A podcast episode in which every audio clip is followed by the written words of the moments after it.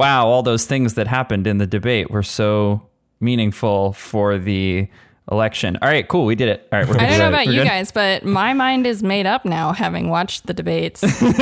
Yeah, well, I guess I would say it's a draw. You know, I mean, both people came, they debated, and you know, it was different. But uh, you know, I think it ultimately, at the end, uh, people really was learning experience, and uh, you know, it was the it was the election ultimately. Guys, tonight was the night that Donald Trump became president. This this time Joe Biden was the super spreader. Um, Oh God. um, my one prediction for tonight, which will probably be, you know, within hours of this going out, this would be either proven or disproven, so it almost doesn't matter to say. But my one prediction for tonight is that we will get an exchange that is Trump saying.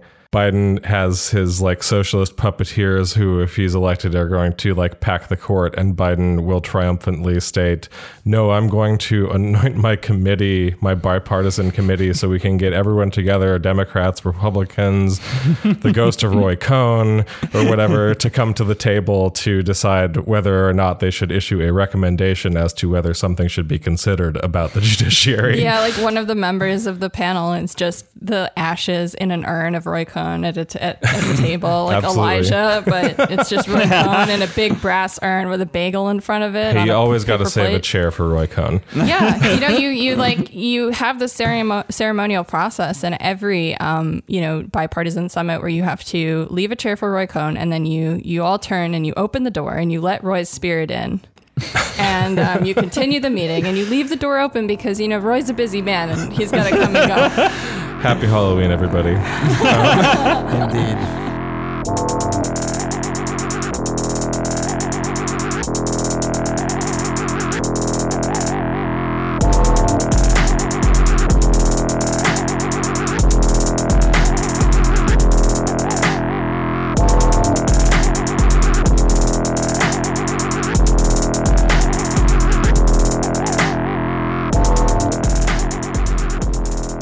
Welcome to the Death Panel. We're back. If you'd like an extra episode every week, please consider becoming a patron. Patreon.com slash deathpanelpod.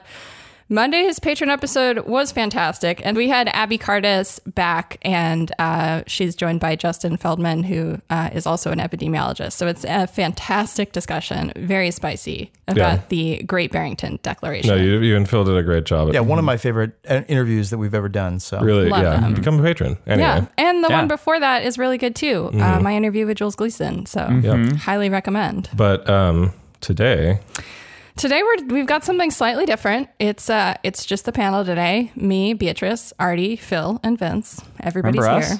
Mm-hmm. yep. Um and this one's kind of a, a single topic in a way, which Yeah. um, is something that we've been working on for a really long time, but has become even more newsworthy, I'd say, this week because on the 20th of October, the UK government announced that they were going to um, start preparations for a human challenge trial um, for COVID 19 vaccines, which would start in January. Now, we've talked a little bit about human challenge trials in the past couple weeks or months, um, but usually as a throwaway, though. yeah, Like, you know. because it's it's it's like an incredibly complex issue that we've I think all had to do a lot of like study and research to come to the point where we feel like really comfortable and confident talking about it, but we are now. So mm-hmm. we're talking Well, and about taking it. sort of a, a stance on on it, because as you'll see, we're not going to obviously like categorically dismiss challenge trials as a thing. It's not but so I think or by contrast. yeah. Contrast, categorically embrace them as a thing. Yes, absolutely, which is very important. Um, We're essentially it- taking the WHO's line on this, which is surprising to us. take a Yeah. close look. It's in a book, etc. Um, but yeah, If I you were looking for, for, if you were looking for certainty at the end of this episode, you should probably just turn it off right now. But oh, there, uh, oh, there Oh, will be certainty. certainty. There's gonna, yeah. there's well, we there's uh, who, Well, uh, it's just but, yeah. you know a nuance. It's not certainty about the things you want, unfortunately. Right, right, right, right, right. About. well, let's just say so we we will come to a certainty very quickly. I think about challenge trials as suggested currently for COVID 19 in particular, as of right now, as of this recording. Yeah. I will say though, so I mean, this is one thing that I think has been, yeah, it's been on our radar for um, a while, partially, I think, Since because March, like yeah. it's been, it's operated, I think, as this sort of like policy curiosity for a lot of people. Like, no, really, I mean, you know, because the latest trend in policy obsession for the Well- spring, summer, and fall. Well, I mean, since you know, since, since at least, um, well, since this all began, but really, um, in in like within like the United States, for example, I think popularly in a sustained fashion since early to mid March, um, either policy people or just sort of like pundit talking heads have been talking about vaccine approval process, um, how long that can take. Um, you know, obviously there's been the, like we've we've been all along saying you know this these like approval processes for these things take time.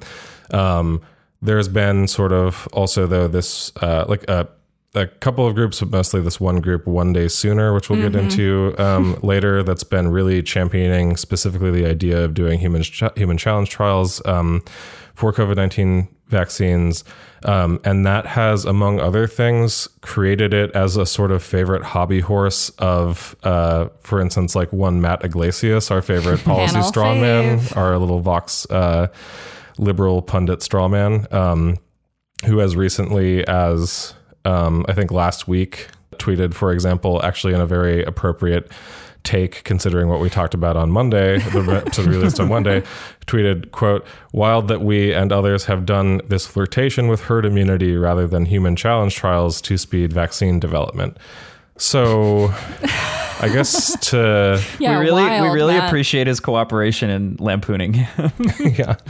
so basically, on the 20th of October, the UK government announced that they had this partnership where they were going to start the first of its kind um, human challenge trial for the COVID 19 vaccine. And essentially, how a human challenge trial works is that instead of the normal course of like a double blind study where you give one group the vaccine and one group a placebo, and then you study them for anywhere from a year to four years to wait to see what happens when they naturally encounter the virus in the course of their lives, whether Right. or not they have immunogenicity, whether it produces lasting or temporary immunity, whether that immunity is sterilizing in that it prevents you from getting the infection, or whether the immunity just prevents you from getting disease. These are all topics that we've talked about a lot. So, the idea of a challenge trial is that in theory, and in theory comes in huge, huge scare quotes, Yeah. in theory, theoretically, a challenge trial could speed up this process because instead of giving people the vaccine and the placebo and then sitting and waiting, and this is why people like Matt Yglesias love it, because the idea is sort of this accelerationist utopian idea where we can just use technology to move things forward, right? The idea is that you intentionally expose people to the virus after giving them the vaccine to then sort of speed up the process of observation. Now, uh, obviously, that creates some like huge ethical concerns, particularly for a virus like COVID 19, which, again, you know, there's no agreed upon good course of therapeutics to treat COVID 19. It's incredibly virulent. It's a dangerous and uncomfortable infection.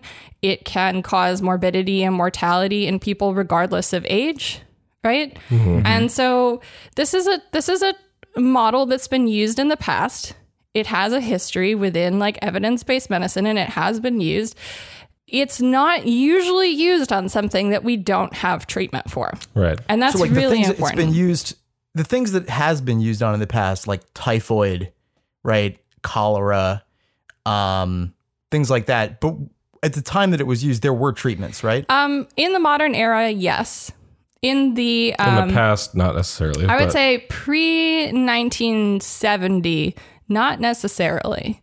Um, and and it's it's interesting the way that human ch- human challenge trials have actually developed. But like typically, since the Declaration of Helsinki, uh, we have not done this for anything that does not have really excellent therapeutics. So it's been like the common cold, like rhinovirus. It's been like norovirus, which is the thing that you get on cruise ships that makes you shit your pants. Like it has not been, you know, a disease that puts people in a state of like total, you know, biological free fall like COVID 19 since an earlier era where we did not have such strict medical ethics like Nazi Germany, you know. Right. The, some of the like earliest published human challenge trials in the 20th century were conducted in concentration camps and then like published in Like the Lancet. major medical journals like the Lancet, right? Yeah, Yes. totally. Yeah. Yeah. So, as it stands, what we know about COVID and about long COVID is that there is like a pretty strong propensity for this disease to have lasting impacts on people regardless of age. Now, obviously, this is like a huge uh, hurdle that these human challenge trials would have to design around. And I think that this is sort of like the kernel of the issue in a lot of ways, which is how we will decide to interpret the boundaries of medical ethics in this situation. Right. Because to me, the medical ethics guidelines are quite clear here, and COVID 19 at this time clearly does not qualify for a challenge trial model in humans.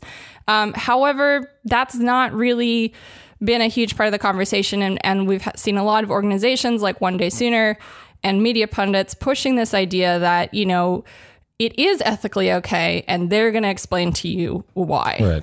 I just want to, I mean, before we start talking about the ethics, I do want to flag something that I think is just a little peculiar. I don't know what, um, I don't know if this has any meaningful takeaways really, um, but I do think it's, there's, there's something kind of strange to me about the fact that I think the two countries, um, that where this, as far as I can tell, has had like sort of the most vociferous, like public uh, campaigns to like advocate for like advocacy campaigns advocating for doing human challenge trials for a COVID 19 vaccine. Um, th- throughout the world, it does seem like the US and the UK um, have like the most active agitation. Um, in that space, partially this is yes through like one day sooner being a sort of US UK how to put it like you know representatives who like lead one day sooner, which advocates for human challenge trials are based in both the US and UK, and so they do a lot of media appearances in both. Um, but also, it, it's a bit strange to me because if you think about, so you know, again, back to the back to the the core idea of the human challenge trial, right, is for instance, one situation in which you might want to do a human challenge trial, and I think in which it is done in the modern era now, is like for uh, new flu strains, for example. So, like when they're identified before they've become um, either like epidemic or endemic or anything like that. When when they are identified uh, before that, you'll you'll maybe do a human challenge trial because then you can say, okay, so we know that um, we like we know that there's a there's a treatment process for the like the flu or something. For example, um, we're going to give people the flu who may not come in like who may not encounter it in the wild because uh, you know again because it's not an epidemic or endemic yet right Right. um, because it's like still rare. Uh, So we're gonna like maybe give them treatment and then we like expose them to it. And so where you would see this is I get what I'm what I'm getting around to is the U.S. and the U.K. actually have such high prevalence of COVID 19 mm-hmm. right? Mm-hmm. That it actually seems weird because if you do a phase three trial of a mm-hmm. COVID 19 vaccine in the U.S. People have a huge likelihood of coming into contact with the disease anyway. right. So actually, the places I would think where you would see, where you'd be more likely at least to see, um, you know, a COVID nineteen uh, vaccine human challenge trial being advocated for and being able to be a bit more, the case be made a little bit more ethically clear would be actually countries like China, which you know Yeah. have been have there are reports for months that like Chinese labs are having hard times making sure that they can get their study design totally right for COVID nineteen vaccines because case volume is so low in the country. Actually, And that it's, their you their, know- their vaccine is actually the one that so far in preliminary data is performing the best out Right. of all of the I think it's 120 some odd vaccines that are in, in testing right now. Right, but so if you're if the idea of a human challenge trial is to speed things up, right? Because mm-hmm. you're like, well, mm-hmm. we could give this to people, and then we don't know if we just put them in a, re- a regular phase three s- study, like they're getting the vaccine candidate, uh, and then they go out into the world, and it's like up to uh, you know chance and a bunch of other factors or whatever to see whether they're even come into contact with the disease at all, right? Right. then if that's the main thing that saves time, well, Well, when you have a 23% positivity rate in the state of Wisconsin, Right. um, it seems like actually spending all of the time to design what could be an ethically absolutely cruel and inhum- inhumane um, study is actually a waste of time, frankly. yeah, you could just set up a study in Wisconsin. Yeah, and I, and actually that's that's important because the ethical framework for evaluating this begins like there are a bunch of different criteria you would want to use, but you begin with is this scientifically justified? Like are we likely to find something out that's Right. useful and valuable and do the benefits of making this discovery outweigh uh, the risks that it would impose? And and the way that I've seen this framed because there are public opinion studies that now sort of ask, you know, how people generally feel about this. And the way that it's sort of framed as, or the trade off is, um, it's both time.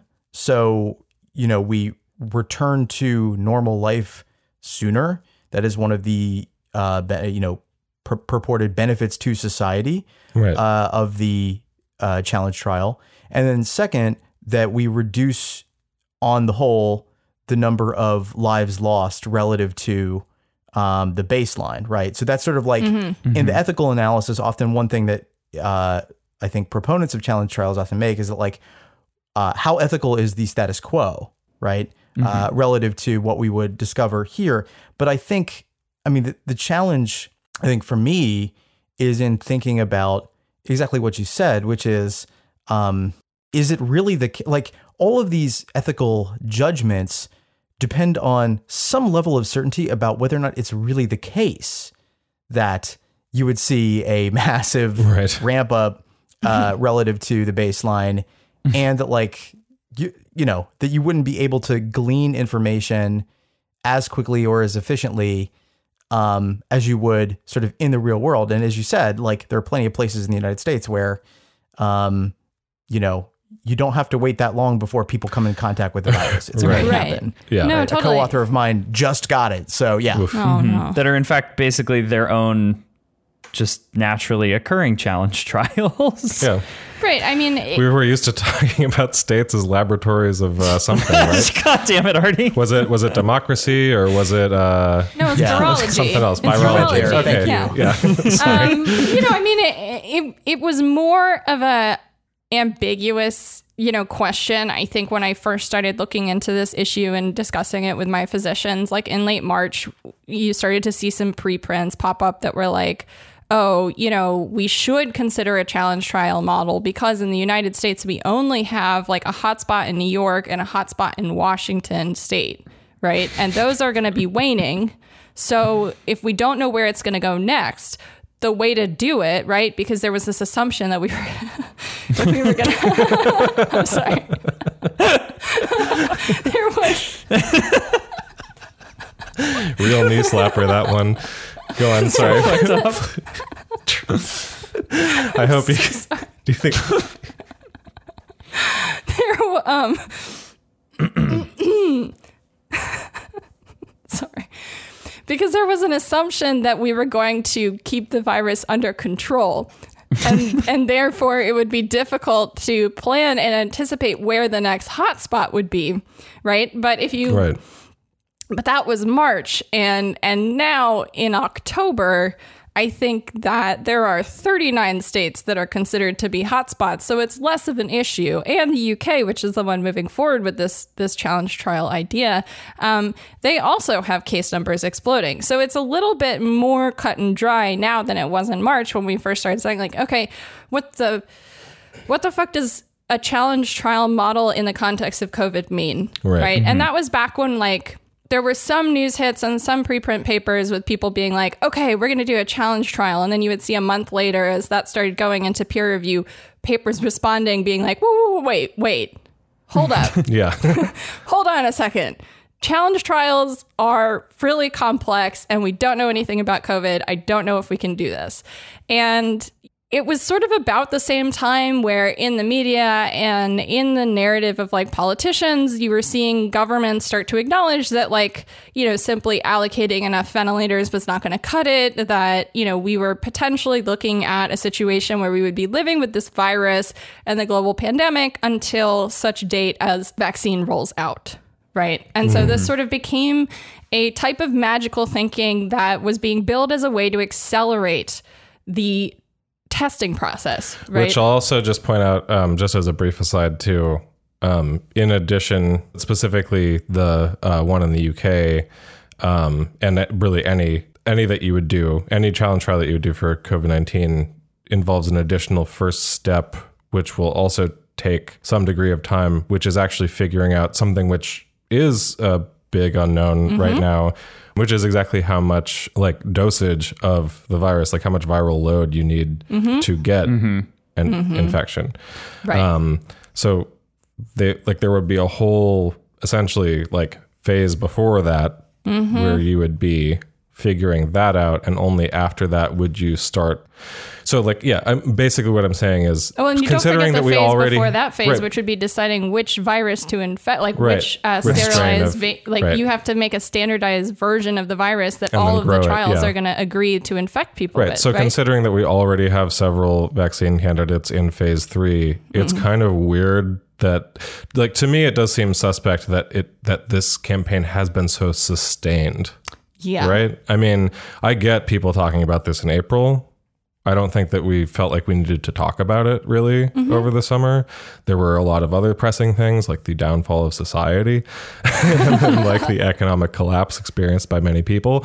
But like, yeah, it, it's it, it, it remains questionable to me what why exactly this continues to be such a major hobby horse when we do have phase three trials now, and the idea was to get to them faster and through them mean, faster. I have a hypothesis about that. And this is really just caveat, like very speculative, right? Which is that, I mean, one way of understanding this is sort of to to look inside the world of researchers, the scientific world that's generating um, these ideas, and to uh, you know to think about this as a as a, an attempt to solve a uh, a problem in the process of vaccine um, development.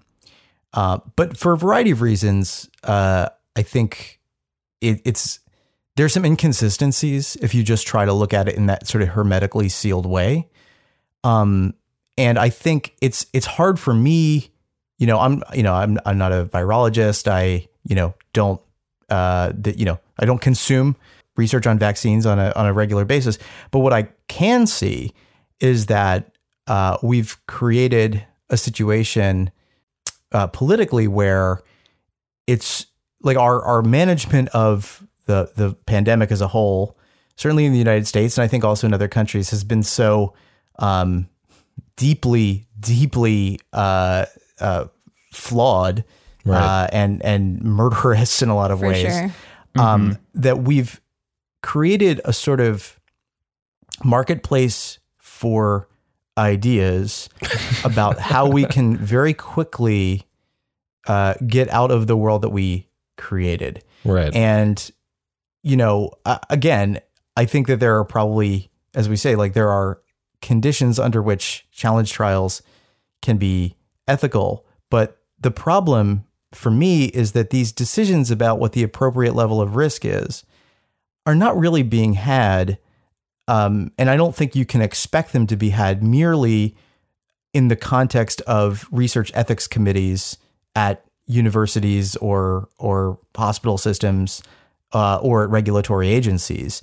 The conversation and the way that the issue gets um, kind of plucked, you know, into like popular understanding happens in a very political process in which while we say that we're using the framework for evaluating risk and reward that comes from the WHO, let's say, right. those words are just natural language and they're very like the, the concept of like risk and benefit gets very easily is very easily to manipulate um, I think and and to like at some point dispense with the idea that there actually is uh, a real difference uh, in in degree or or value. So like there are all these frameworks that I think are very helpful for thinking about whether or not these things uh, how, how to do these sorts of things. But if you like, I think you're really really naive to think that there isn't some sort of uh, appropriation and, and like what's the motivation i think people want this to be over soon but Yeah. there's also not a lot of political will to make it bearable for the time that it's with us Right. right Or Uh, and so yeah. there is political will for uh, something that will generate some m- means of of hope for the future Right. No, that's such a good point, Phil. Phil. I mean, like, challenge uh, human challenge models have been used to great advantage to speed up vaccine development. I mean, the Ebola vaccine Right. and the other SARS vaccine are good examples, right? Like the, you know, typically though you know we don't we don't test these human challenge trials on very large populations right and that is inherently a major downside to pursuing this strategy and i think that's the thing that's being intentionally left off the table Well, or when it's when that's mentioned, actually, its proponents say that that is a uh, bonus. Actually, Right. that less people have to be engaged in the trial. That it, the trial itself needs less participants. Basically, right is which is this it's a kind of straw man argument there because less participants also means less reliable data Yeah. and less participants and the fact that this is a much much riskier trial than a phase three trial which is sort of the chat aesthetics here. You have 30000 va- 30000 strong vaccine trial with a diverse pool of participants right?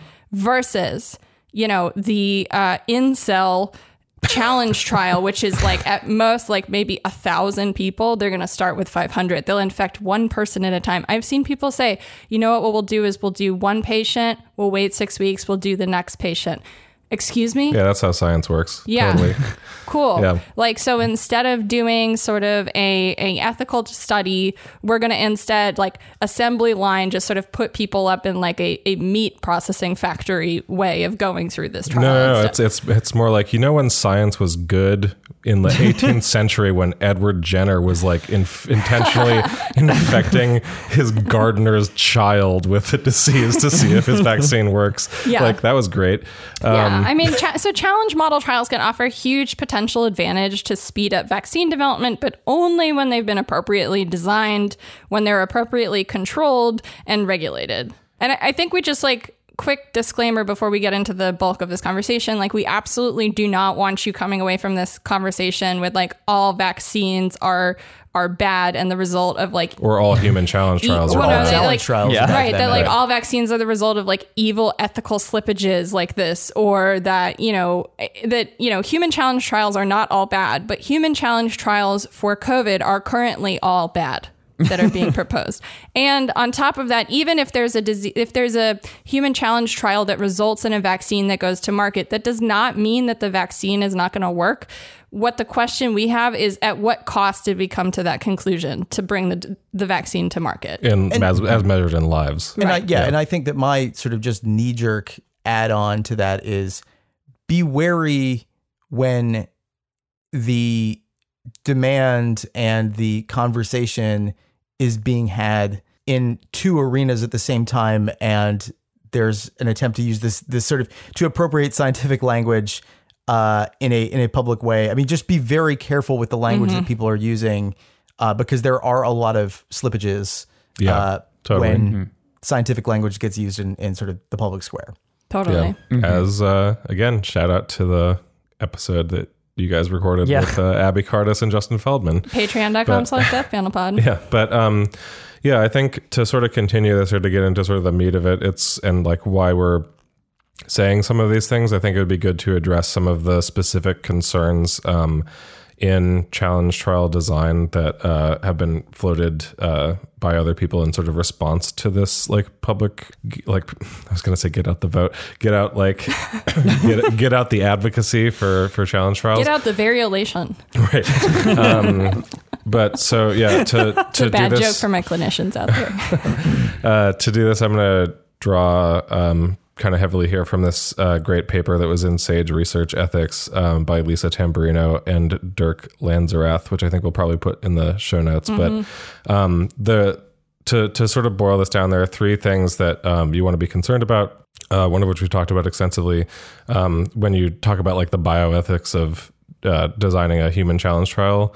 Um, one is this idea of minimizing risk, which I think we've talked about a lot. Though I would add to that that minimizing risk also includes like it's minimizing the risk to the patient. One of the things that um, you know the UK people say that they'll do is like give remdesivir uh, at, at the onset of symptoms, which latest clinical research shows like Barely statistically significant. well, statistically insignificant when it comes to mortality, so death. Like it doesn't keep you from dying, but for for people who are going to recover, I guess uh, it like can sometimes like shrink the recovery time. Well, it can Anyway. shorten the hospital stay, but if a patient from a challenge trial has ended up in the ICU and they're getting remdesivir to shorten their stay, then the trial has failed in its design. So already. also, and then that gets to kind of the second point. Minimizing risk also includes like it's not just risk to participant; it's risk to like the community that they're in. It's risk to the people who are conducting the trial. So, is the trial entirely inpatient? Is it done in some sort of isolation? That you know, these are important design considerations. Um, then anyway, we've talked about mis- minimizing risks a lot. The next two I think are important to talk about. One is kind of simple, but the the but another one is actually I think a really important thing where a lot of this type of type of exact like the exact type of slippage that Phil's talking about happens, um, which is appropriate informed consent. Um, and how you make sure that you're getting appropriate informed consent from trial participants, um, and w- I want to get I want to get more into that. But the third one is um, avoiding monetary inducements to participate, which again, pretty straightforward in the middle of a time when you have a lot of people in extreme economic distress, um, Yeah. who are like going hungry, who are losing their homes. Uh, you know, you maybe want to be especially concerned about the ethical quandaries there, but. Um, that that aside, I think it, it would be important to talk about um, what informed consent means in this situation because there's I think like the one day sooner people, for example, say certain things about what constitutes informed consent for a COVID nineteen uh, vaccine uh, human challenge trial, and then there's like a lot of people who issue comment papers explicitly about that part, saying "whoa, whoa, whoa, whoa, whoa, whoa," you know. Um, and I think that this debate is actually really interesting. yeah, there's big like standing in front of a semi truck, holding up your arms, begging for it to stop energy in a lot of these papers, which is specifically address In the the, informed responses, you mean? consent. Yeah. Yeah. because so informed consent uh, so informed consent is basically the idea that the patient is agreeing to participate in the study in a scenario in which they are number one not coerced financially right Right. um, number two, that they are adequately educated as to the potential risks to morbidity and mortality from participating. That three, they have been deemed sufficiently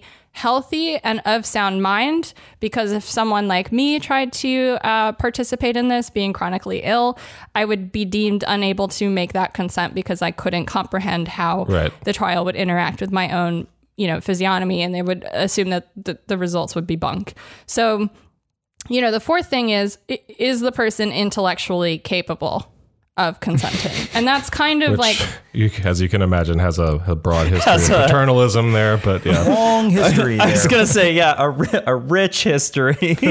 and of course like that those parameters um you might be like wow these are really open to interpretation like Right. this seems like a little bit of a danger zone right if here we're in the 1950s, that checkbox might look like is the participant a woman?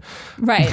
but I mean, the real issue is that, okay, in the con, like specifically in the current context, I am not talking about human challenge trials as a whole.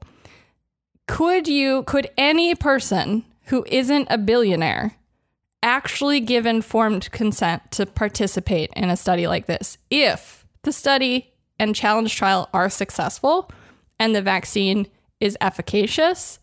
Wouldn't that represent some in some capacity inherent financial coercion if there is not like state support for staying home right like we're seeing this happen constantly with the uh, immunity passports, right? And a lot of these people who are like challenged on this idea of like, well, because there's no like, you know, fiscal support for people right now, um, inherently, like, there will be financial coercion. People who are desperate to not be evicted will be incentivized to participate in these trials, potentially against the better judgment of like their own health, right? Because it will, in theory, lead to them working. And a lot of the people who have been challenged with these ideas say, well, you know, we'll do an online class.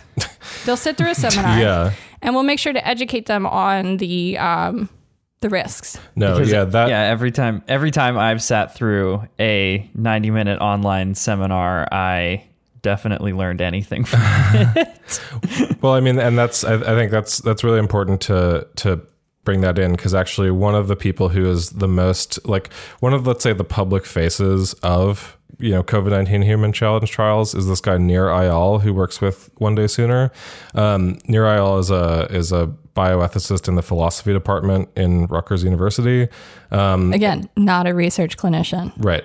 Um, and you know when when asked about it, yes, he has explicitly said uh, like, well, th- they they asked like, how would you make sure that you get appropriate informed consent? And he has explicitly said like, well, through a, we could do it a lot of ways. For instance, through a well tailored online course, which yeah, I mean, you've all.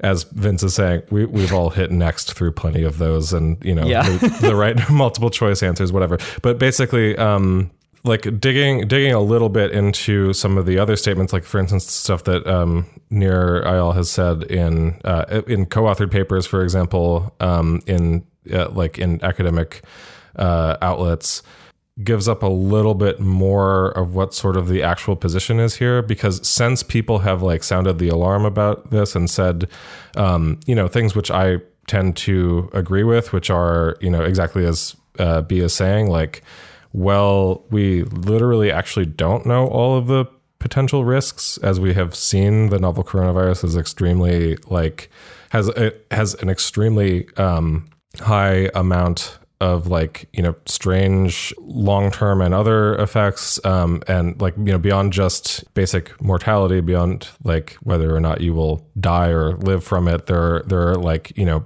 we, we don't know how long certain effects that people have experienced from COVID having COVID nineteen like will last. There there are too many indeterminacies basically. Right. If we don't know Um, if someone can get a decade of brain fog as a result of having an infection, can we really ask someone to give informed consent? Right, exactly. So that's what people say is like, so given those circumstances, how could you possibly actually give, like, ask for informed consent? Because you're, you can't necessarily even point to what the person is consenting to, right?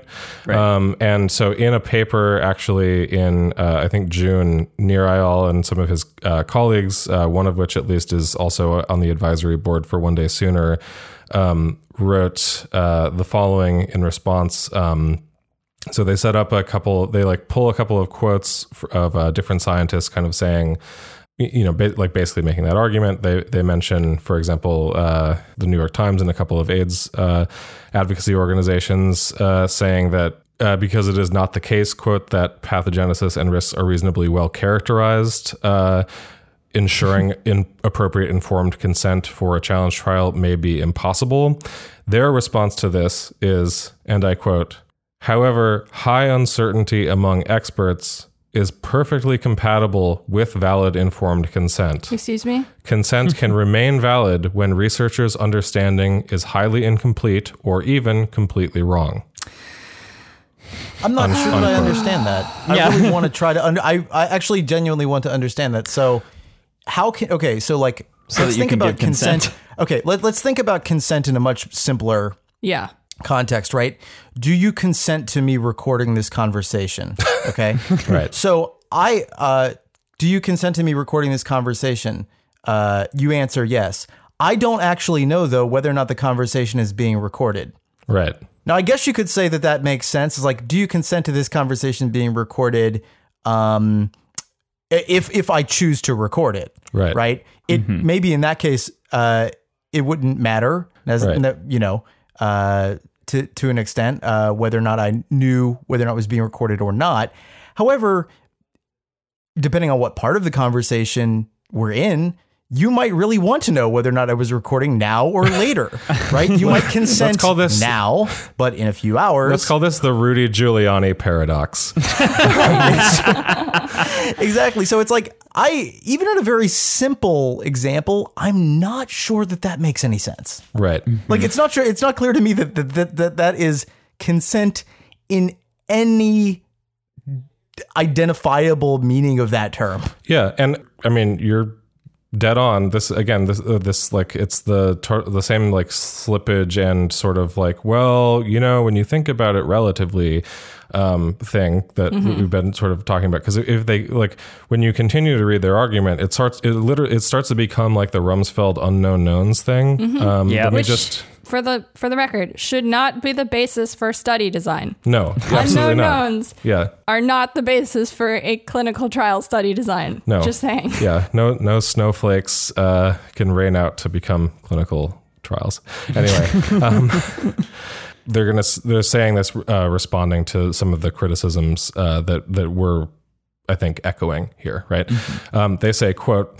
Of the arguments we have outlined, uh, like such as ours, um, this one is the most complex and difficult to evaluate, partly because philosophers continue to debate how to handle genuine uncertainty. What matters is risk assessments as made according to the best available information, not the known objective existence of unidentifiable risk factors. Still, we believe it is possible to sketch a reasonable path forward. Competent adults who provide fully free and informed consent should be free to make enrollment decisions by employing whatever method of practically resolving uncertainty uh, best expresses their values, provided that method is at least prima facie reasonable. In particular, when ethicists and regulators evaluate the risks of trials that seek to enroll children and decisionally incapacitated adults, ethicists and re- regulators are in the normative role of benevolent representatives or fiduciaries who act on behalf of potential participants. Several philosophers have argued that benevolent representatives should or could legitimately address genuine uncertainty simply by employing very conservative strategies. So, wait, Sure. like, all right, I I need I need clarification on something. Yeah. Um, I can understand maybe there being consent if you're saying in the study recruitment, um, we don't know anything. Like, there's Right. all here's all the things we don't know. I can see people consider like, oh, okay, there's a huge amount of uncertainty. I'm willing, you know, there are a variety of other factors to consider, obviously, like whether or not there's sort of, uh, you know, um, ent- you know, sort of the economic enticement thing. We can deal with that later. But like, I can see if you're saying like, here's all the things we don't know, uh, you know, do you consent or not? Like based on the fact that I've told you that we don't know all of these things. Yeah, I think that makes sense. Um, but this isn't that, right? I mean, No. that's not their argument. Well, I mean, I think it's important to understand like where prima facie reasonable reasonable arguments are used, and that's um, that's actually basically in Latin. If you're unaware, it's a Latin expression which means like at first encounter. Um, I've experienced like learning about this in the context of uh, working as a real estate paralegal because it often like applies to what's called like positive contract law in regards to like leases right? So it's sort of the assumption that like okay on first impression you have a lease therefore you are you know prima, facie like liable to pay the rest of the rent through the term of the lease right? It's sort of like an assumption. So it's not a it's not a um a concept that I think should apply to making consent on participation in something like this. However, it has been applied since ethical violations in the like late 1890s as a way of sort of uh, indemnifying the researchers from, you know, making questionable experiments, which over the years, over the decades, has been gradually rolled back and regulated out of existence. So they're using like an argument which was used by the Prussian government in the 1890s to justify an experiment when when someone named Albert Nesser or Neisser, he like intentionally infected patients with syphilis against their knowledge while they were in the hospital for other things. Right. And this has been used to justify these sort of challenge trials in the absence of consent. Like telling Saying- the Tuskegee uh, experiment participants, quote unquote participants, that they'd simply had bad blood. Yeah, exactly. Yeah. So, like this guy, uh, Albert Neisser, like he in Germany in 1898, he was in like a hospital and he went and applied the serum of syphilis patients to the wounds of sex workers who were in the hospital receiving other treatment for like domestic abuse or like, you know, I don't know, female hysteria. Like, what are people going to the hospital for in the 1890s, right? Like, Leeches. So, Right. right. So he is going around the hospital and dripping serum of syphilis patients into open wounds of, of sex workers in the hospital. And what happens is that he then expands his trial to orphans, which makes it like especially ridiculous that the company that the UK is actually contracted to run this human challenge trial, guess what it's called? Oh my God, is it named after him? Open Orphan. No. Oh, oh, Ew. Is Yeah. that what they mean by that? I don't think so. probably not. Super I- hope not. I hope Jesus. not. hey, hey, it is the UK. Who, who knows? Who knows? So basically, of, of course, this was like what happened is some of the uh, participants were uh, obviously not inoculated by uh, Neisser's like you know bootstrapped experiment where he just like without consent just like infected people with syphilis blood and they contracted syphilis. And um, he said well you know it's actually because they were sex workers. And so the, this was like a huge scandal, and the Prussian government was like, okay, we have to set forward this sort of like contract, which is that like it's okay to do these experiments on people who already sort of have this preordained assumption of biological risk, mm, which Yeah. is where this positivistic contract language has entered into medical ethics. So, understanding the sort of history of where these arguments comes from is actually really important for understanding how they're being employed now, right? Because this is a this is a way of indemnifying risky experiments performed on people who are either not giving consent or otherwise not able to give consent on the justification that their risk of contracting something was possibly equal outside of the study as well. And I think this is important because it's not that, you know, it's not even that these people are intentionally drawing on like the same arguments. It just happens to be that like it's not it's somehow not surprising, I guess, that like the uh the like faux bioethical justification like the bioethical justification or whatever that they're giving the in order to like in order to make the logic work, you basically have to echo that same like thinking, which is, you know, which the the problems of which with are like the reason that we have um what is it the Helsinki Declaration? Are the reason Declaration of Helsinki, yeah. are the reason that we have the Declaration of Helsinki.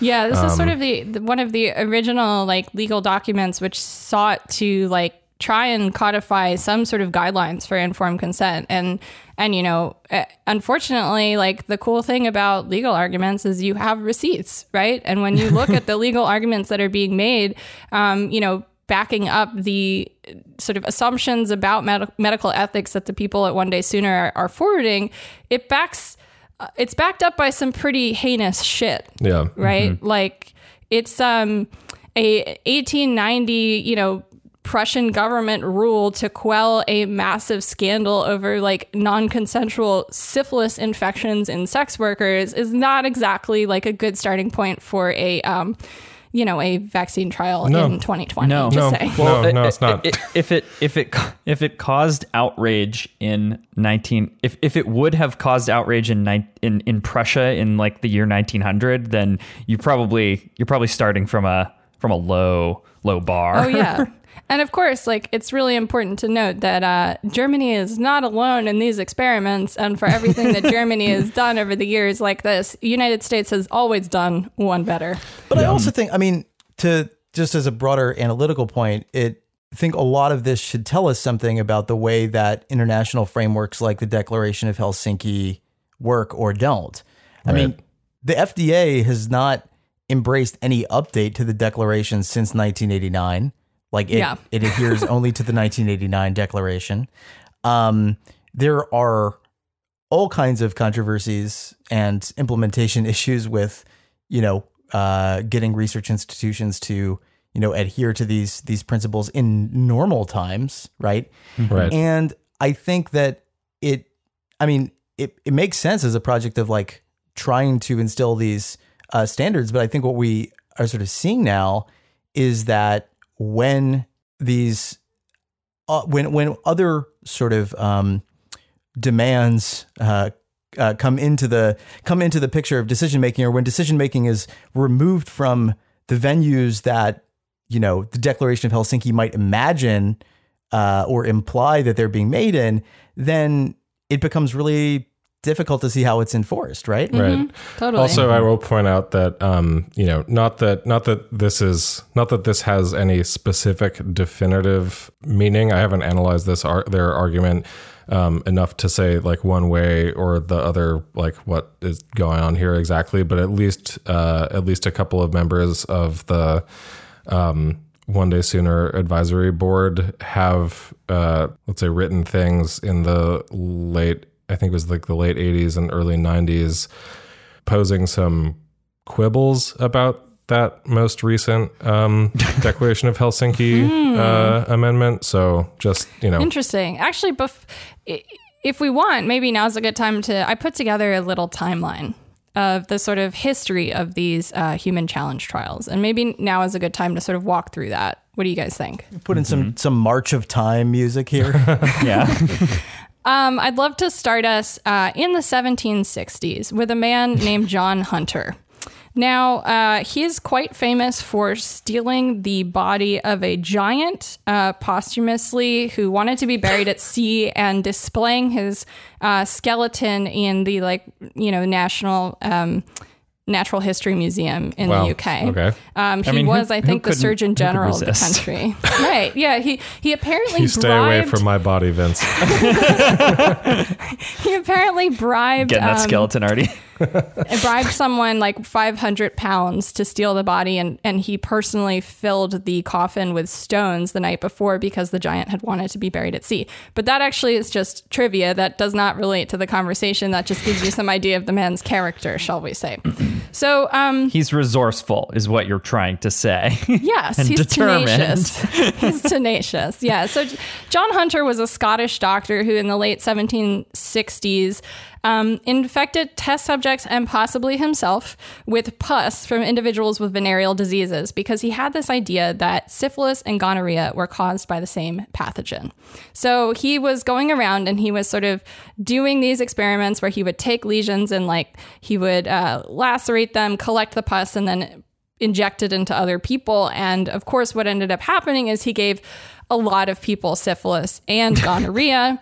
and um, obviously, we we now know that they're not caused by the same disease, and as comorbidities, they're actually quite dangerous, right? Well, what this is a really good example of is just the fact that like there is great tragedy in running with assumptions, and because a lot of these experiments are on really small um, groups of test subjects, right? Like you really actually can't necessarily get um, results that are worth running with. So he contracted syphilis, right? And he said that that was proof that it was one path- like pathogen. So for 51 years, the medical establishment ran with the idea that syphilis and gonorrhea were caused by one pathogen until boy. again 51 years later, he was proven wrong by a French physician named Philippe Ricord. So basically, for 51 years, again, do we want to necessarily be running with assumptions that could um, be based on such a small patient population that the that the results are statistically insignificant? Right? It would Right. be like starting some sort of national program for hydroxychloroquine because there was one preprint study in Arizona that showed benefit for three patients right yeah. right? And I think it just is a good idea of like, you know, he was the mentor for someone named Edward Jenner, who is considered to be the father of the smallpox vaccine. And the people at One Day Sooner are very quick to invoke Jenner, right? And Right, yeah. and John Hunter is famous for giving Jenner this advice, which is try the experiment. Just try the experiment. Just inject yourself with syphilis pus because you have a hypothesis. Be a bold gentleman scientist and just inject yourself with the pus, right? try the experiment. And as already mentioned, you know, Edward Jenner tried the experiment and injected his gardener's son with um cowpox and then a month later injected him with smallpox to see if it worked. Based again on assumptions and anecdotal data, but the important thing to point out with Edward Jenner is that Edward Jenner was doing a challenge trial on humans much like we actually ethically do them now, but that's not being mentioned when he's being described by the one day sooner people. The one day sooner people say, oh, you know, see, This has brought us breakthroughs before. right, look Right. at Edward Jenner. Right. Like he took this risk and look at the amazing benefit to society we had as a result. Which right? again, not to say that we're we're explicitly not saying that these people are being intentionally nefarious. It's just that you know it's at the very least lazy. It's lazy Right. because if you look at Edward Jenner's research and you look at you know two decades of research being done, particularly in what was then called the Ottoman Empire, with variolation and literal inoculation, which is where you take you know biological matter from one infected person and inject them to the other. This has been a practice that had been done mostly by rich people to protect their children after going on colonial you know excursions to the Ottoman Empire to like live in the East or whatever. They were mm-hmm. like, wow, it's so crazy. Like over here, they've got this idea that like they can protect people from smallpox, which at the time was killing like a lot of European princes, right? I'm serious. Like it was a major problem among the wealthy in Gotta Europe. protect my princes. Exactly. So, you know, 25 years into this, after there are, you know, several other, you know, clinicians other than Jenner who have had success with using smallpox and cowpox to do inoculations, after 50 years of there being this old wives' tale of cow and dairy maidens not getting it because they were exposed to cowpox, he then does his experiment. And that is not being conveyed when they are invoking Edward Jenner Yeah, and that's true. saying, try the experiment in the one day sooner, you know, whatever. Because at the end of the day, if you were to acknowledge that part of Jenner's story, right, and Not very acknowledge convenient for their argument. No. where the try the experiment advice comes from, it kind of, you know, falls like a house of cards Right. bottom line is like it's very dangerous to sort of like leave out portions of these stories and like run with Yeah. um, the history. And you know, as I said, like we were talking about Albert Neisser or Neisser with Germany in 1898. Of course, the United States was also gleefully participating in these experiments a couple hundred years later. Um, most famous of which is Walter Reed, not the hospital, but the you know American man military physician Yeah. Right. who the hospital is named after, which is quite ironic actually. But so in 1900, Walter Reed was down in Guatemala intentionally exposing people to mosquitoes infected with yellow fever. And I mean, basically, what happened in the course of the trial is that multiple military personnel and several physicians died. Um, and Walter Reed got a hospital named after him and is a hero. But that's actually that's So, but that's you know, very instructive, right? I mean, I think that that's um, Mm-hmm. it's instructive in a in a very dark, foreboding way. I think about the way these things uh, happen, which is that, um, yeah, history can be sort of uh, muted uh, in a lot of ways when you know people die, uh, and the people who caused them to die intentionally, uh, while saying what they were doing is ethical, as long as you are able to maintain that and have so high enough status, you will get a hospital named after you, right? And that's Right. just, I think, I mean, the issue for me is, you know, what's pro- what propels these projects of uh, of of challenge trials or other sort of mechanisms of, of alleviating suffering, which ultimately make the calculus that to alleviate suffering, we must impose suffering, typically on people who are rather vulnerable. It- It's it's ends up being very hard to challenge uh, politically. It ends up being very hard to you know in the moment.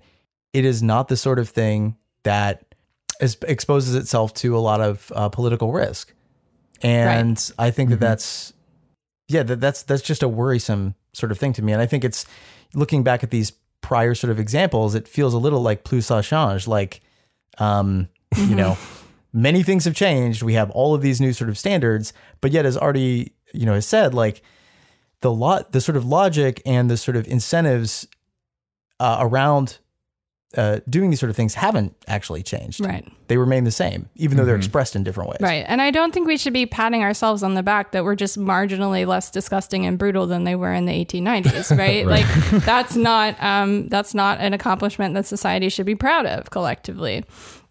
And I guess just the final example, which I think is important to understand sort of how these like principles of global medical ethics were, were developed, because we basically, so we have the idea of like, you know, the uh, benefit to society needs to be established, right? Um, that running with assumptions based on results from small study groups can actually be quite harmful in practice than it is. And this has not just happened in the 1760s, but happened, you know, like with AZT and HIV. And Yeah, there's totally. like, you know, like I could just like go on for four hours giving you examples of when we've also done this, like in more contemporary examples. But it's also important to understand, like, World War II, right? So in, in World War II, you obviously have like what's going on with the Nazis. Um, in 1943, the Lancet writes this like glowing praise of um, an experiment that was done uh, on a rickets vaccine in a concentration camp where 1,000 people died out of like 1,000 people that were put into the study. And what they said was that basically the benefit to society, which was measurable in that study, was the fact that the vaccine didn't work and that it was used as like a way to redirect. And so this sort of idea of the potential benefit for society really becomes codified in the debate over whether what the Nazis and the United States did were war crimes or not. Right. And basically, what happens in the Nuremberg trial is that a lot of the Nazi doctors are saying, hey, listen, you know, yeah, there's this law from the 1890s from the Prussian government, but we're not Prussia anymore. And uh, yeah, not you know, like the the Third Reich does have rules against human experimentation on citizens, but the people in the camps were not citizens. We stripped them of their citizenship. Right. Um, and also, the United States is doing it too.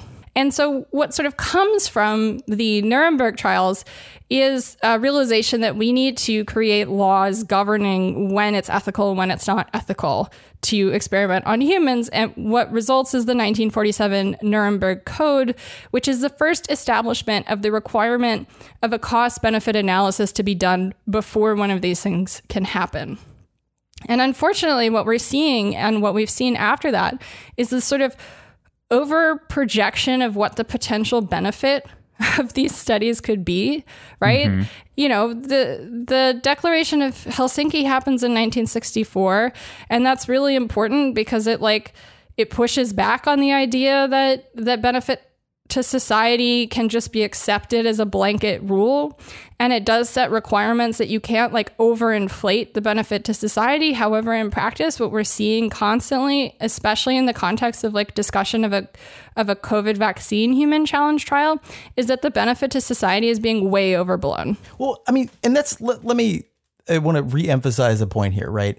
The way that we think about value, uh, benefit, risk, uh, do not mistake what is going on here when these uh, categories are used as some sort of explicitly scientific uh, judgment, because valuation as a, is a fundamentally social process.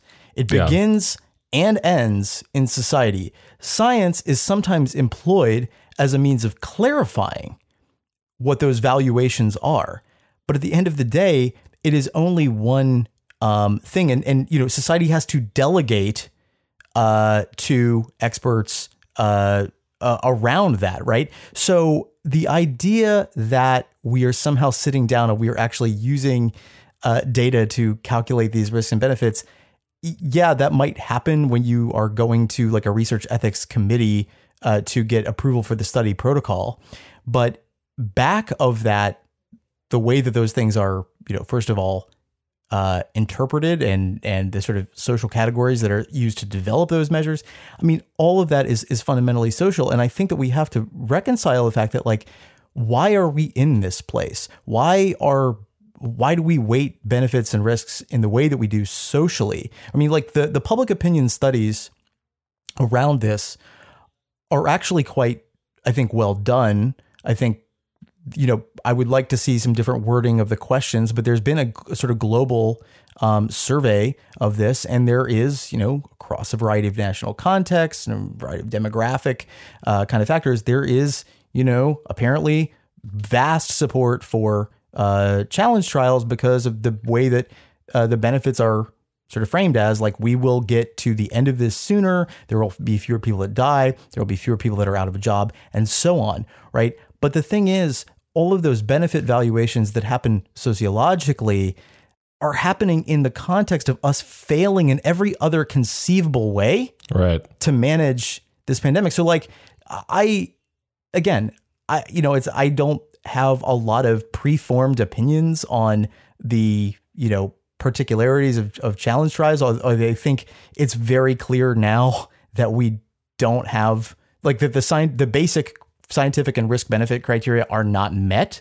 No. However, like to me, the broader thing is like you cannot look at this or evaluate this in a vacuum. That like you have to understand why these sorts of projects come to be and the own and and why benefits and risks are weighed in the way that they are. And I think I can't understand it in any other way except our just fundamental inability to use the power of the state to actually meaningfully improve people's lives in so many other ways. So we have God to defer forbid. to this idea of the future. Yeah. Yeah. Well, it's and- it's as if it's as if that should uh, that should be on the uh, the ethics checklist. Is that you try in any way, shape, or form to uh, improve people's lives with the power of the state prior to uh, engaging in a challenge trial? right. Yeah. Try that first. Do uh, what? What did Jenner say? Do the experiment. Do the experiment, right? Do the experiment. Do the experiment. Make Like, Nathan Tank mint as chairman coin. of the Fred. You know. yeah, Anyway, so okay, let let's step out of history though and like go back to more present day because Yes, actually please. the like you know we we can talk all we want about you know the uh how to put the eugenics of the past, but we should probably talk about the eugenics of the present. yeah actually i mean uh, i couldn't have said it better myself. And you know we get it you know we i could see uh people saying that we call um everything eugenics or we call too many things eugenics but to those people i would simply say have you tried overturning a single rock um, because i just want to point out and again you know i'm what i'm about to present to you guys is not i want to be clear i'm not trying to slander or indict any of these people. I am simply trying to point to things that are in the public record. You're contextualizing their that research. yeah, that I just think people it I think it's worth knowing that some of the people on the advisory board for One Day Sooner have published some of the following. Oh boy. I spent some time uh, looking through and uh, you know compiling a like a short list essentially of some of the people. It's a short list who are, of the people who are on the advisory board. You know, looking into some of what they do. Um, a lot of them are bioethicists. Um, I'm going to focus mostly on those who are uh, either academics or sort of in the policy world.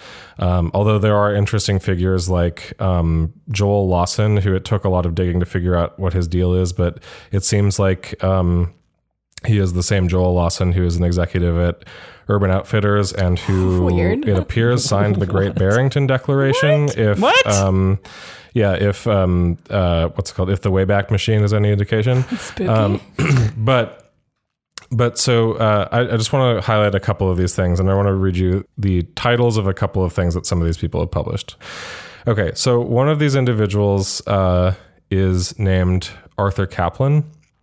Um, again, one of the people on the advisory board for uh, One Day Sooner that is advocating for uh, human challenge tri- trials for a COVID 19 vaccine. Um, as recently as 2015, in the Journal of Medical Ethics, he co authored a paper called uh, Is Risk Stratification Ever the Same as Profiling? oh boy. Uh, to which the conclusion was, well, not always. We should continue to, we should proceed with risk stratification, uh, but do so ethically. Wow. Um, he also uh, was on a paper called "Why Autonomy Needs Help," um, which in which uh, there is the quote. uh, quote, if our brains were not so faulty, we would be making better decisions about healthcare. We would need, uh, what we need in healthcare is a return to a bit more medical paternalism. Um, What? and, quote, autonomy is too fragile and too often easily undermined by illness to permit the requisite fix. what? Rather, we ought to try to buffer autonomy with a bit more vocal input for tho- from those who are expert and experienced. He's talking about the doctor patient relationship. Um, Wait, and this guy ran Urban Outfitters? No, no, no. This is a different Oh, sorry. Okay. Um, yeah, so that's Arthur Caplan, different guy from Joel Lawson, the the uh, Word. The business guy. Um, another person on this uh, committee uh, is named Abigail Marsh. Uh, she's the co-author of a paper called "Neural and Cognitive Characteristics of Extraordinary Altruists." what? um, in which they looked at the amygdala activity of altruists. Oh, so legitimate phrenology. Yeah, um, there's a quote in there. How big does your front Wait, frontal lobe have to be to make you generous? yeah, What's the is the what's that stupid like lib um effective altruism? I don't know. well, apparently, if your nose ridge is like six inches long, then you are a conscious capitalist. Um, continuing Tea. on, this this person's not uh, not necessarily like the same level of uh, academic, but uh, one of the one of the um, advisory board members is a resident scholar at the American Enterprise Institute named Sally Satel, who recently has been writing a lot about how, like, she wrote a thing for the National Review about how uh, public health officials abandoned their credibility uh, when they said that, uh, like, going out and being a part of the George Floyd protests and the and like the uprising this summer was like a good thing and fine, actually. Um, She also in 2011 in Slate published an essay called "You Want a Kidney." What? fear mongering about uh, organ trafficking uh, possibly happening in China. Um, Wow, I'm sorry. This is just wow. They found just like the coolest, best, most uh, um, wonderful people. yeah. Other uh, other articles of hers from the early 2000s include "Much Ado About Meth," um, which is uh, which begins with the line, "Now I enjoy a good moral panic as much as the next person, but I think methamphetamine deserves its dreadful, dreadful repre- uh, reputation." Um, Say what you will about her disgusting politics, she does know how to name an article. right. Um, Punchy. 2002 Yeah. in the New York Times. Uh, here's a here's a op-ed headline. Uh, quote: I am a racially profiling doctor.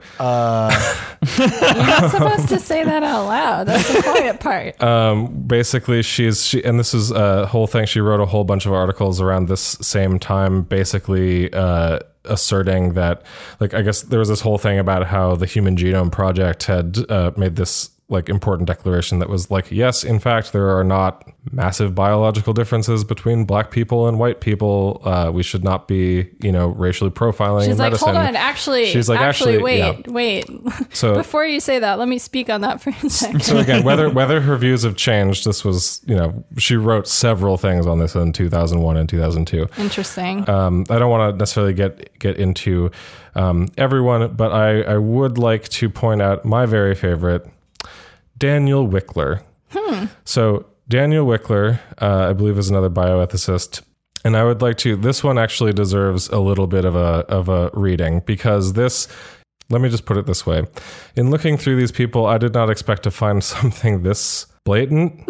Um, but here we are. So in 1999, in the Journal of Can't Medical wait. Ethics, Daniel Wikler published an article titled "Can We Learn from Eugenics?" oh, I was not expecting that. No, that's not really the title though. That's the title. Oh, Damn, boy. they're all What good at titling papers. What year? Artie, Artie, come on. 1898? Is that what you said? I'm not. I'm not pulling your leg. I will fucking send You're this gonna you go in on right this. now. He's just asking the question. He's just asking the question, man. it's an Can we learn innocent. from eugenics? It's a question. It's just like give eugenics exercise. a chance. You know what I mean? Yeah. Um, so again, Don't th- wholesale throw it out. There Un- were parts that were good. So unlike the other, unlike the other uh, stuff, I think this one is actually worth reading a little bit from. Yes, uh, please. In in in earnest, because you'll see that basically, I mean, I would characterize this personally. I would characterize this as like a little bit of a.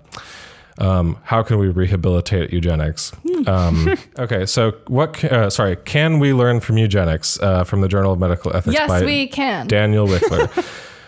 Quote Francis Galton, a cousin of Darwin, invented the term eugenics oh and Oh my launched a movement to improve the human race, or at least to halt its perceived decline through selective breeding. His ideas spread quickly, and by the 1920s, eugenics movements existed all over the world. Eugenics, a movement for social betterment, clothed in the mantle of modern science, claimed the allegiance of most genetic scientists and drew supporters from the political right, left, and center. Uh. Unfortunately for that movement, and indeed for much of mankind, eugenics was embraced by Hitler and his Nazi followers, tarnishing its name forever. After the fall of the Third Reich, eugenic ideas quickly lost their cachet, becoming virtually taboo in the United States and Europe, where the term eugenic is now used primarily as an epithet. yeah, you know, it's just like the only problem with eugenics was Dachau, and what you know the United States did is really not a big deal. The Chinese Exclusion Act, all of the um, sterilizations, institutionalization, no big deal. Right, like the history, the the uh, yeah, the history that that like brought forward into the rest of the 20th century. that Uh, definitely didn't continue to the 70s, like Or we were saying earlier, or today. yeah, that definitely doesn't exist in insurance You rates know- and You see, the Yeah. problem with eugenics is it has a negative connotation. And it really hasn't earned that negative connotation because it's simply cloaking an attempt to better society in science, right?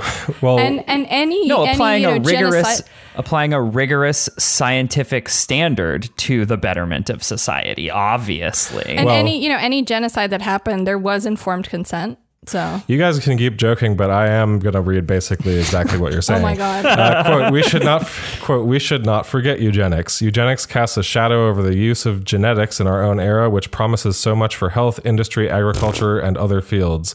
But that shadow is indistinct. Just think, if we just embrace eugenics again, we can end autism by aborting all of the babies that I, you know, take my special genetic test. He was around it. this time publishing articles in like he has a pop, popular science article that's about brain implantation. Oh so actually, yeah. God. Well, it's like um, all these guys. It's you. You look as you said, Artie. You look under the rock and you find one sort of like paper in there always to end autism or Down syndrome at the end of the day. Quote, we should avoid an unthinking rejection of every eugenic thought or value. The fact that eugenicists were in favor of a particular measure or goal is not in itself sufficient reason to oppose it. We need a good analysis of why eugenic aims were wrong-headed and why. We might judge that some of the questions to which eugenicists proposed answers, um, to which eugenicists proposed answers, ought not to be ignored.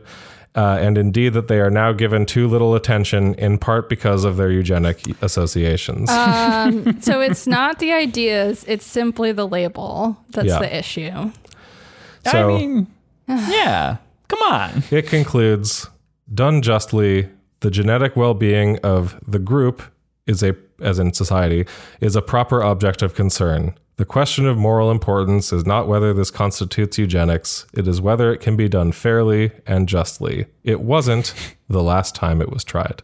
and it won't be when we try it with COVID too. Allegedly. we, I'm just saying, what if we do it again? you know? It didn't work last time doesn't mean it's not going to work again. We just I have to be faster at killing them this time. We swear we learned our lesson. We we swear we're not going to do the exact same thing. Just like just just come on, just give us just give us one challenge trial. Well, I swear we won't fuck it up. And if we fuck it up, we'll definitely we'll definitely take responsibility and none of us will get famous institutions named after us. Don't worry about it. Don't worry about it. I mean, here's the thing: is like in a lot of ways, eugenics also oversells the benefits of this eugenics program. Like, you know, constantly everyone talks about in the eugenics movement of like, oh, you know, we just need to simply like engineer for better, you know, better humans or a healthier population or whatever. And and in a lot of ways, these are all hypotheses which are working against the idea that structural racism has anything to do with like health outcomes. You know, there is sort of like a general understanding that if there are health disparities between groups and the only, you know, that like the likelihood is that structural racism racism plays a role in that health outcome. And like a lot of these people who argue for things that are vaguely eugenic um, adjacent are usually also pushing back against this hypothesis, right? Which is that like structural racism is like incredibly prevalent and predicates a lot of like what determined health outcomes can be, right? A- And I think the fact that right now, like, We are how many months into this pandemic? Not a single one of the human challenge trial proposals that I have read so far, and I have read a lot of them, not a single one has addressed having to account for the issue of structural racism. I mean, Not one. I mean, I will say that AEI scholar uh, Sally uh, Satel, who I was mentioning before, does have an article from uh, the Weekly Standard uh, called "Don't Despair Over Disparities" that is actually about explicitly not uh, considering that. look, yeah. look. At, at the Anyway. at the end of the day, this is all just about the deficit. I mean, not to be that person, but at the end of the day, this all is about health finance, right? It really is A because yeah. so much of this, right? So much of the the ethical question that we're actually talking about, right? To really get to the like bottom line core of the issue, right? Is that as it stands currently, it's quite difficult to imagine a way to design a study that is not in some way coercive because of the circumstances specifically of health finance because mm-hmm. let's say let's say you're in this groundbreaking UK human challenge trial right mm-hmm. like does that mean that you then get access to the MAB before it becomes available through emergency use? Right? Does that mean that you're getting access to remdesivir? Right? These are not widely available therapeutics. Well, and even beyond access, it's like I mean, one of the things that the in the Tuskegee experiment, like um, one of the incentives, actually, you know, speaking of like uh, even non-monetary incentives or whatever that people uh, that leads people to give informed consent, or not that there was informed consent in the Tuskegee experiment, but No, you know, just but that, that like you know can leverage people into a study is like in the Tus- Tuskegee experiment. One of the reasons why like people were there in the first place and stayed in the trial was they were told like they were going to get free government health care. Like Mm-hmm. they were going to get health care provided by the government. and it's it's Not funny that they actually. did. They didn't. There are two two know. paragraphs within the Declaration of Helsinki which specifically account for this needing to be designed for in studies. I think it's paragraphs 20 and 34, which specifically say like if there is not an appropriate health finance system to support people whether they're in the trial or not, it can't be ethical. Right? And we ultimately just don't have that right now. so yeah, we can't do that in the United States, at least. Nope, not in the United States. I Um, mean, yeah, you could maybe make the argument in the UK, but not really because of the way that therapeutics are right now. And by January, I can't imagine that MABs are going to be available at every corner. Yeah. You know, the so- NHS is not going to have such a significant availability of these drugs that it's going to make it ethical to, you know, run forward with a, a trial strategy like this, especially, especially when, most importantly, there is a not insignificant possibility of the results being not helpful. And mm-hmm. like in the, you know, situation that we discussed, like, you know, with our good friend John Hunter, like sometimes having small sample sizes can result in running with assumptions that leads to, you know, delays that would have otherwise not been an issue if you had just gone for the Chad aesthetic of a actual phase three, 30,000 strong, double blind study. Just saying. At the end of the day, these things rise or fall, or they will rise or fall on the ability of the studies to recruit participants. And I think one thing that we're going to want to be watching is these uh, sort of volunteer organizing committees that are being set up in different countries by one day sooner. Um, And, you know, there's a whole sort of um, implementation apparatus that, that uh, you know, the, the design of the studies alone uh, is sort of can't fully capture. But I think in the end, uh, yeah, there's there's going to be a lot to watch with uh, with what happens in the next few months on this. Yeah. Yeah. and they have they have recruited a lot of people but i would hope that actually a lot of that enthusiasm is probably just like the thousands of people or whatever who signed up i would hope that actually a lot of that reflects more actually i mean people who would even just be willing to be part of a trial in the like full stop right i mean yeah, no, exactly. you I mean, I think that's it just so happens that they have a website you can put your email on or something I think that's an important thing to say because, like, in a lot of ways, there is the coercive factor of just feeling powerless, right? And this is a way to, you know, try and sell to people the idea that you can have some sort of power in participating towards like finding a fix, right? Right. But that does ultimately that does not need to be done. And I think I'm fairly confident saying, as it stands right now, that should not be done through a first of its kind human challenge trial. We don't just because we've done it this way, you know, and it's led us with the marginal social benefit of, like, for example, learning that a vaccine is not effective, right? Right. Um, I just don't think that there is a compelling and rational ethical argument to become a challenge trial participant when like you could instead become a participant in a actual large double blind phase 3 vaccine trial which will probably yield better results than you would get from being a participant in one of these smaller experimental you know flashy challenge trials yeah. Mm-hmm. so with that, I think we should call it a day.